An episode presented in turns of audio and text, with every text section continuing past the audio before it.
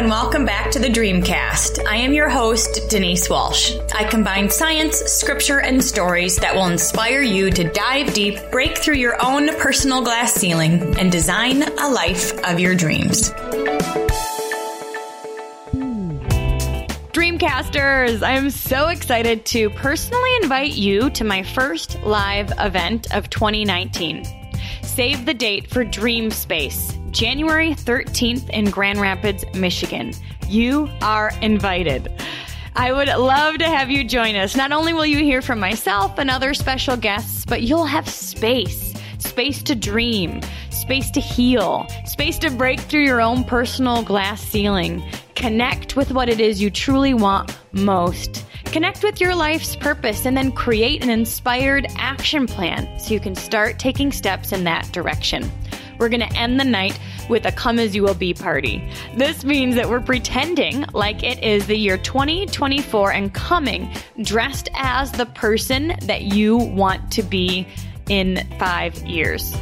Oh my gosh, we're going to have lots of talk time to help you prepare for this event, but I know that this full day workshop experience is going to be life-changing for you, and I want you there.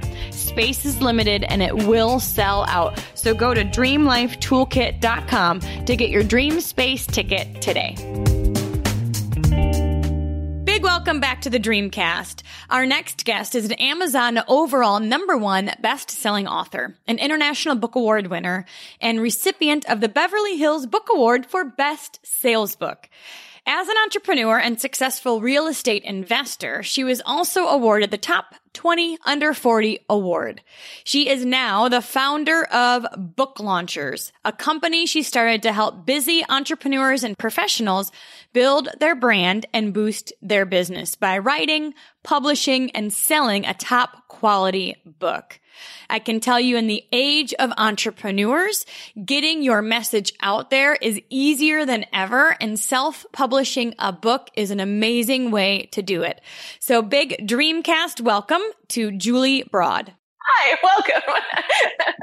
Yay! Well, thank you so much for being here. I'm excited to connect with you because you have been an entrepreneur for over a decade, lots of transitions, ins and outs, reinventing yourself.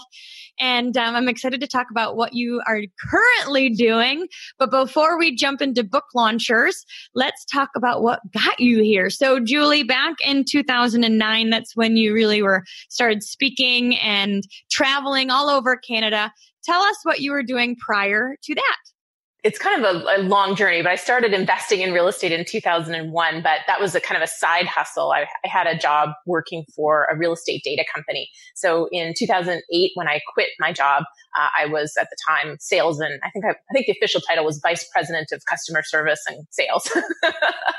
Very official. Yeah, it was something fancy sounding, but really it just meant I oversaw a bunch of people that took care of our clients and sold to new ones. And so you quit your job. Why? I just reached a point. It was actually really terrible timing because it was 2008 and I was a real estate investor was my backup plan, right? So 2008, terrible timing to go full time in real estate. And my other thing I was thinking I would do was start a real estate training and education company. So timing wise, terrible, but emotionally, it just was one of those moments where it was like, I was done working hard to build somebody else's business and feeling like I had this moment where I had prepped everything for the board of directors, and I'd had a meeting with my president of the company, and he slid this one piece of paper across the table to me. And it was after I had prepped for this quarterly meeting for a long time. And it's this one piece of paper, and he says, okay, there's your team's 3 objectives, and the 5 points below are how you're going to achieve them. So I was 100% accountable for getting results, but I had no control over how I was going to get them. And it was kind of in that moment where I just felt so trapped that, I didn't quit in the spot. I actually had to give 3 months notice by my contract. So, but inside I quit. Like, that was the moment I quit. And 6 months later I was gone. Okay. Good for you. Because I think we all hit that emotional spot where we're like, okay, this is not aligning with me anymore. But so often, so many people still stay. What did you start brewing underneath so that way you had confidence to leave within 6 months? Yeah. I mean, the big thing, like I said, I had a bit of a backup. So because I had been investing in real estate since 2001. So that gave me a little bit of comfort. But on the other side of it was the market was completely falling apart. So, you know, it wasn't like we were going to be able to sell any of those properties and, you know, the income on them was dropping. So it wasn't, you know, I had the backup, but it wasn't great. But I had already been writing a newsletter, an email newsletter to basically that was just going to friends and family. And without even having a website, I already had, I think, 600 people on the newsletter just because people would forward it around. And then I was manually inputting all the names. Like people would write me and say, can I be on your newsletter? And I'd input them in. So, I mean, kind of think about how long ago this was. It wasn't that easy to set up opt-in forms. So in 2008, kind of when I mentally decided to quit, I started building a website. So I had to teach myself code because I didn't know it. You know, I didn't know any of this stuff. So I had to teach myself code. So I learned some basic HTML and set up a website on WordPress and set up a newsletter opt-in. So I started to build that. And then I started to learn internet marketing and really start to think about teaching people because that was really what I loved in my whole life. I've loved teaching and helping. And that's really where I was gravitating. So that was kind of what I started building in the background. But by no means did I have security when I left my job. The only comfort I had was my husband's confidence in me. But people say, oh, well, you had a husband, so he had a job, right? He was a commercial mortgage broker. So they work on 100% commission in a year when there was absolutely no deals being funded. So no, that was not any comfort. It's such an adventure, isn't it? To say yes to yourself, even when you don't really know the outcome, to say yes to your next step when you feel drawn to it, even though it can feel like you're walking off a plank. Like you don't really know what's down there, but you still did it. So what did the next few years look like for you? Well, we did what every newlywed couple dreams of. We moved back in with my parents. But that's, you know, it's one of those things where I think that when people say they did that, I'm like, yeah, that's great. You're probably going to succeed because people who are willing to do things like that, that are grossly uncomfortable and the opposite of what you want to do, that's often the things you have to do to create success. And so, yeah. So anyways, we moved back in with them. We rented out our house, complete with all of the stuff that we got for our honeymoon, our wedding gifts, right?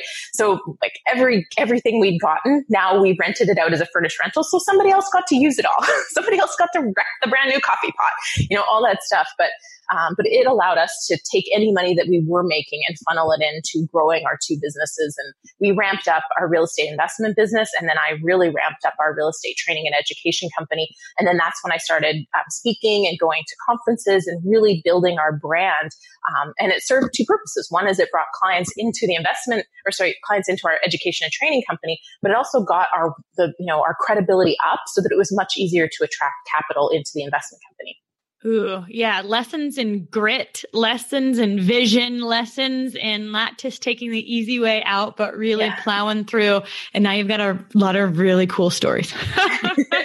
You know, and it's true. And that's actually why I ended up writing my first book. And I always tell people when they're going through a really hard time, I'm like, you know what, this is going to make a great chapter in your book.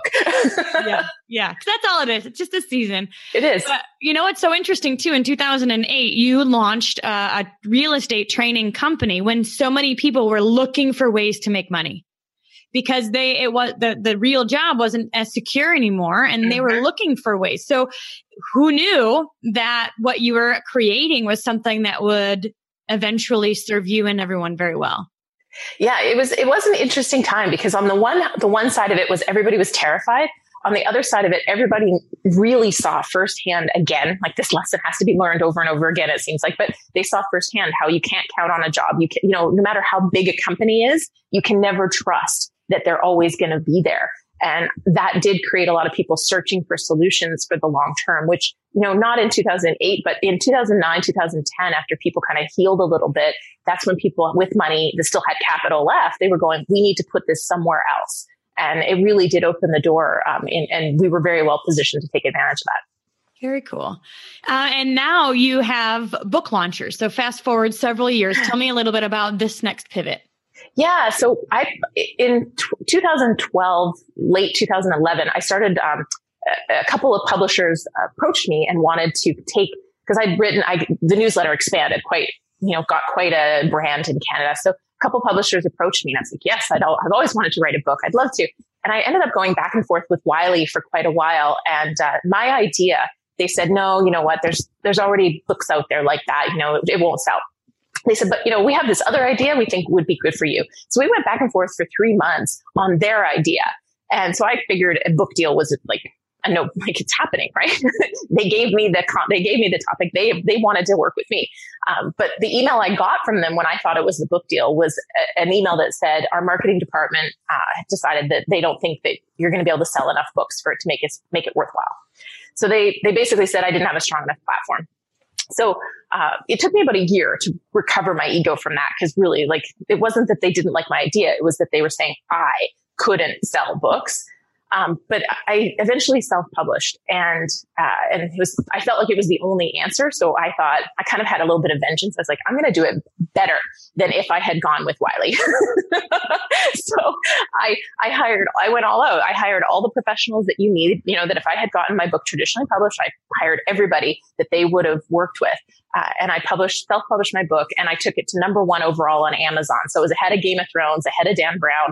I beat any real estate nonfiction book that they've ever published in Canada.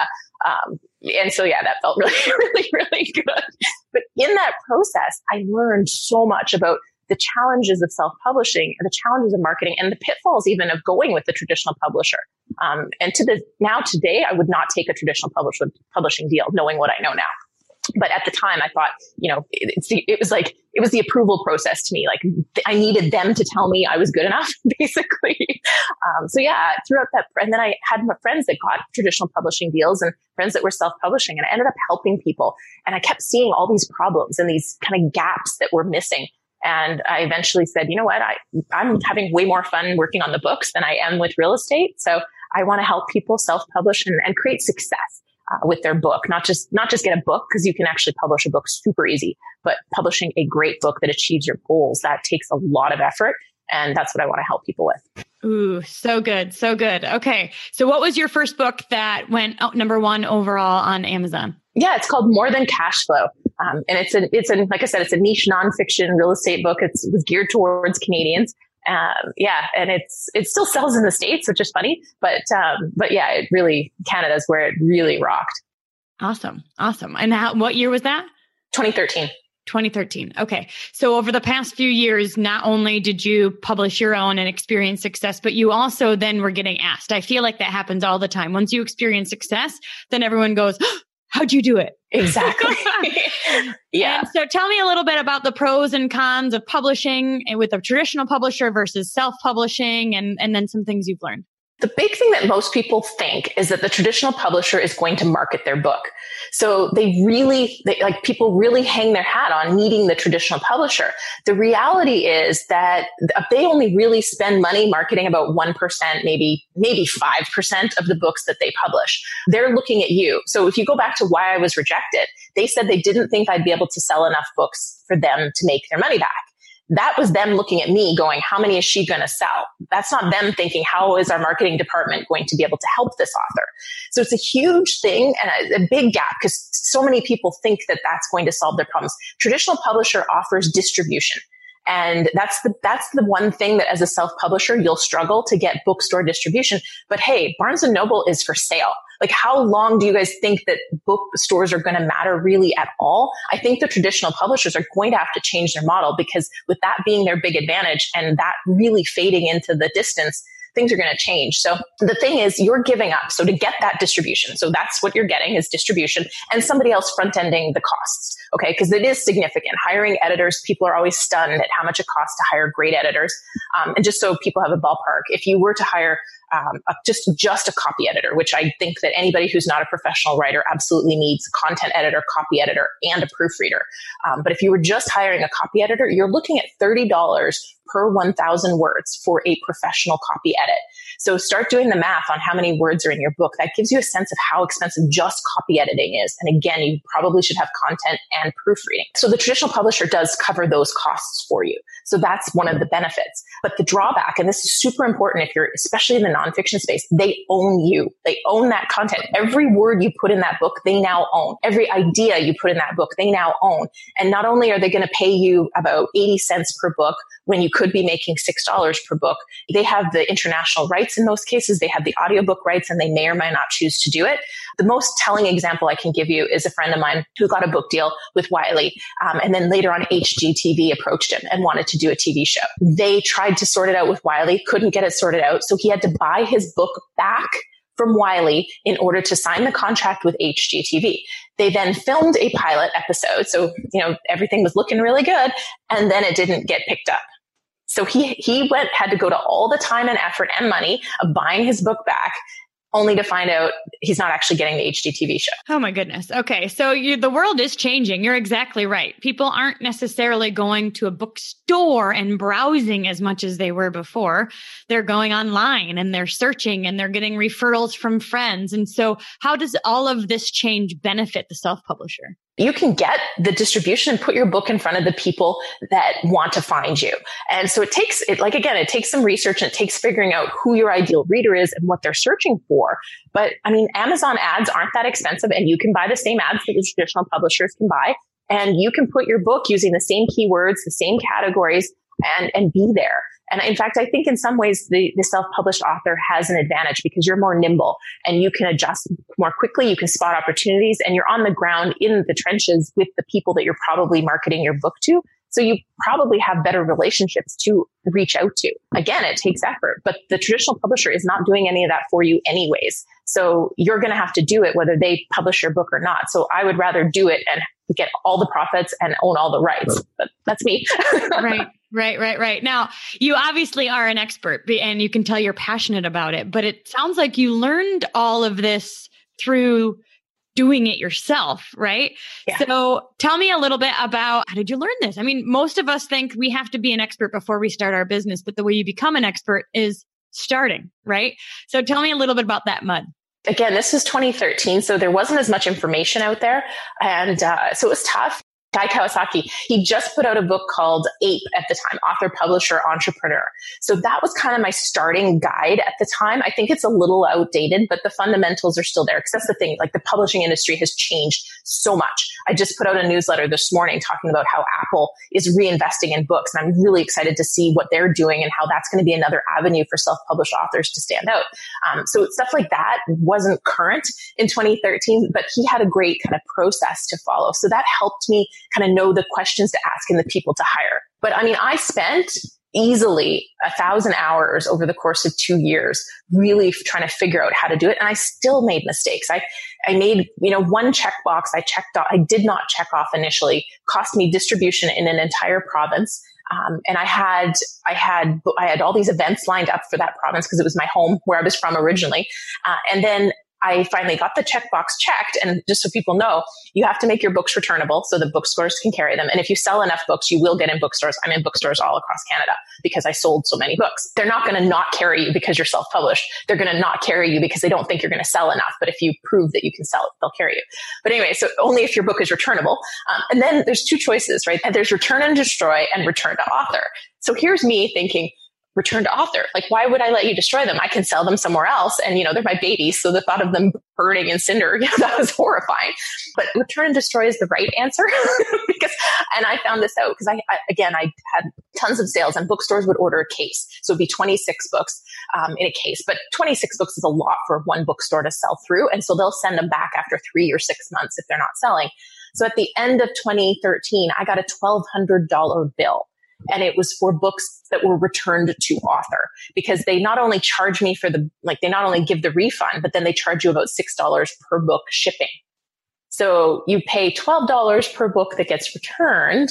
And yeah, so that hurt. I had a $1,200 bill out of nowhere for a mistake I made. So yeah, I learned a lot, but it's, you never know it all. And that's why I think it's so important to have experts on your side. And the industry's changing so fast that it's hard to even know who you need to, to get to where you want to go. Yeah. Wow. Isn't it interesting? At the moment you go, what the heck? If only. And then, you can, these are the speed bumps that allow people to quit sometimes. They say, you know, oh, this is too big. Oh, I don't know what I'm doing. Oh, this maybe means I shouldn't be doing this. But those who are successful plow through them and grow through them. So congratulations for continuing to say yes. I just want people to know, like, it's never as easy as it seems like it could be, especially when you have an idea to go, oh, this is what I want to do. Let's just get a book on Amazon. And then 2 years later, you go, okay, this is how you do it. Yeah. But yes, you sought out help, and then you became that help for other people who have a message, but want to make a business out of it, not just getting a message out and having a book. That's great. But we want to actually create a brand. We want to make money. We want to brand ourselves and really spread this message with a wider net, essentially. So how did you start Book Launchers and get the word out about this new product you're offering? The beauty of when you build your own brand is that, you know, just because you're doing something new doesn't mean people are going to stop watching you. There's certainly, you're going to have drop off. There's going to be people that, and in my case, you know, there's definitely thousands of people that read my newsletters that when I stopped talking real estate, they didn't care what I had to say anymore.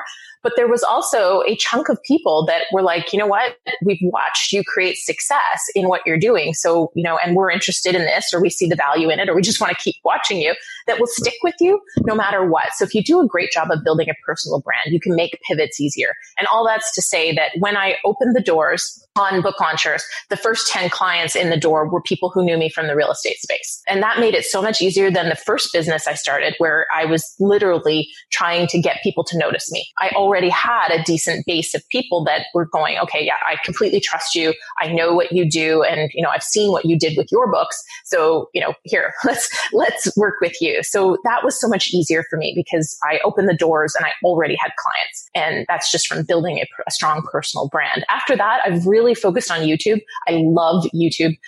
I saw the benefit of it in my real estate training and education company, and I've really doubled down on it. So if anybody wants to check out what I'm doing, I have new videos coming out every Friday, Book Launchers on YouTube. And I just, that's really my main source other than networking and referrals and the odd conference. YouTube is really our main source of new business. Ooh, awesome. So were you a YouTube expert, editor, filmer when you started YouTube? You're okay. Who actually is an expert at all of it? My goodness. I mean, everybody I meet who has these massive channels, they have a huge team of people, right? They end up just being the talent that shows up. I mean, I think initially, and when I first started YouTube with my first channel, which by the way, I was able to sell all of that because especially with the YouTube channel with subscribers and viewers, it's got money. It's a moneymaker. So if you build something and then decide to pivot later, there's value in what you're building. So yeah, I was able to sell it. But yeah, in the old days, it was the flip camera. Did you ever see those? Uh-huh. Yeah, yeah. We filmed all our videos with the flip camera and just uploaded it to YouTube. So you didn't even edit it. But yeah, nowadays I have an editor. I don't know. I bought Final Cut Pro and definitely have done some of my own editing, but it didn't meet the standard that I had in my head. So I hire it out because there's certain things where I'm like, I just can't get it without the expertise. I can't get it to where I need it to be. So yeah. Well, and it's interesting. You're really surrounding yourself with those who are the experts so you can stay in your own lane, right? I did a 90-day YouTube challenge where I uploaded every day for 90 days. Goodness, good for you. And I was like, I mean, you'll look, my editing is like just my name. You know, because you think, if I'm going to do it consistently, I need to make it easy for myself. And I don't know all of this stuff either, but you learn so much as you go. So the first video versus like the 90th video, I was so much more like myself and normal and felt more comfortable. And it's just interesting. You can see the growth process throughout that. But you just went all in, you know, double down, all in, going for it, hiring out what you need, learning. Tell me a few ups and downs on the Book Launcher journey. Oh, every week is a new, because the industry is changing. So even things like Apple Books, when I started last year, I wasn't too worried about getting our clients' books onto Apple Books.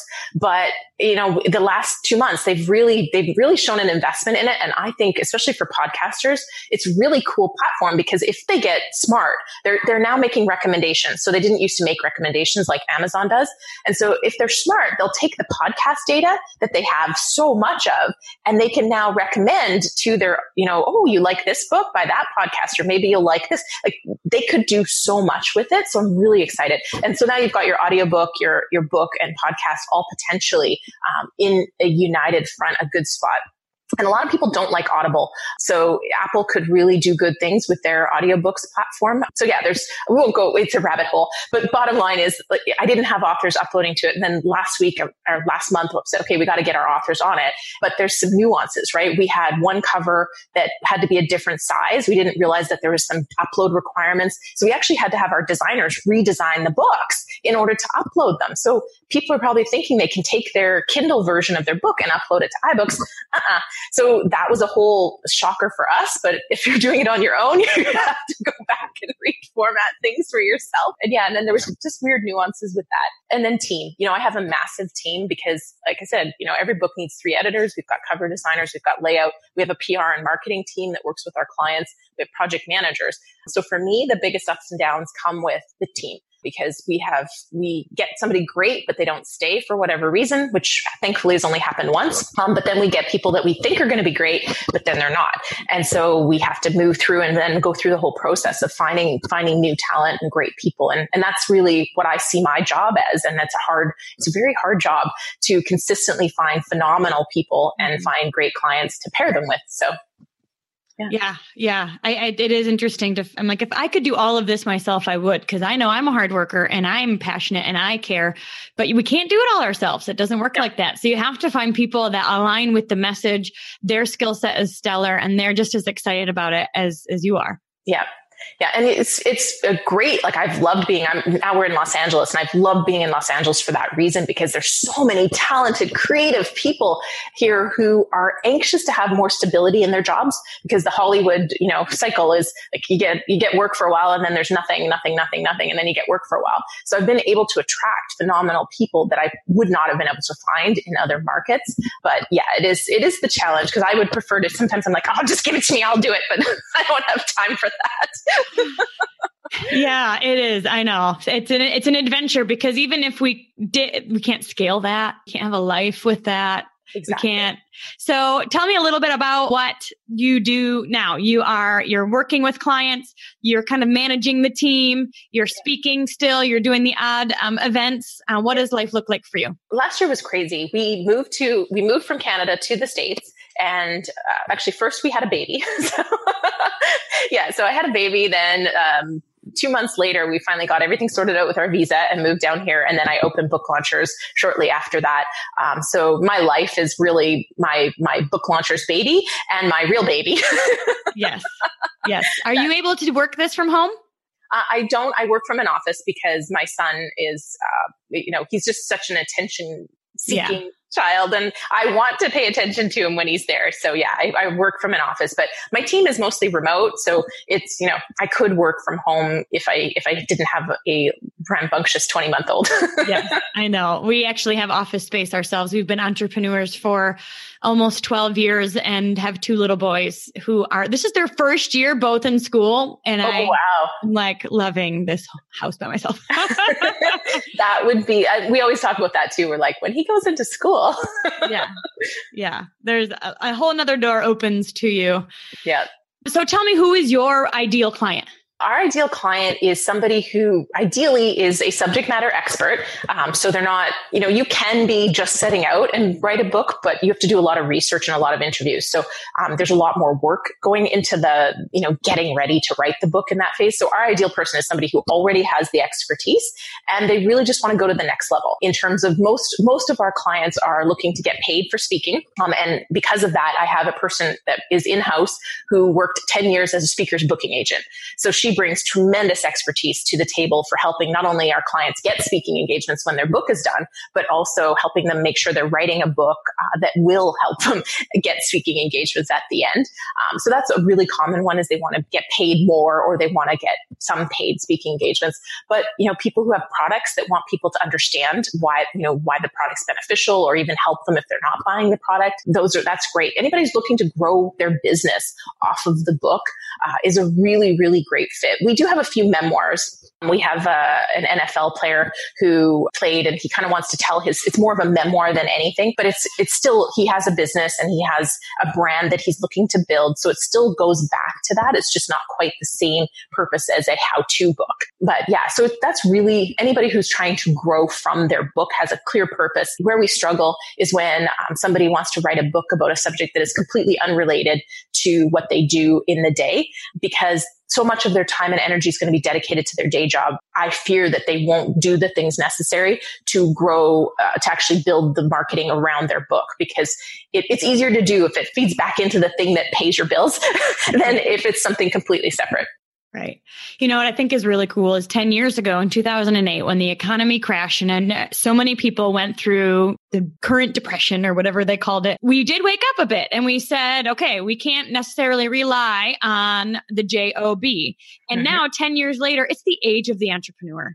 It's the age of people saying, what am I passionate about and how can I make money doing it?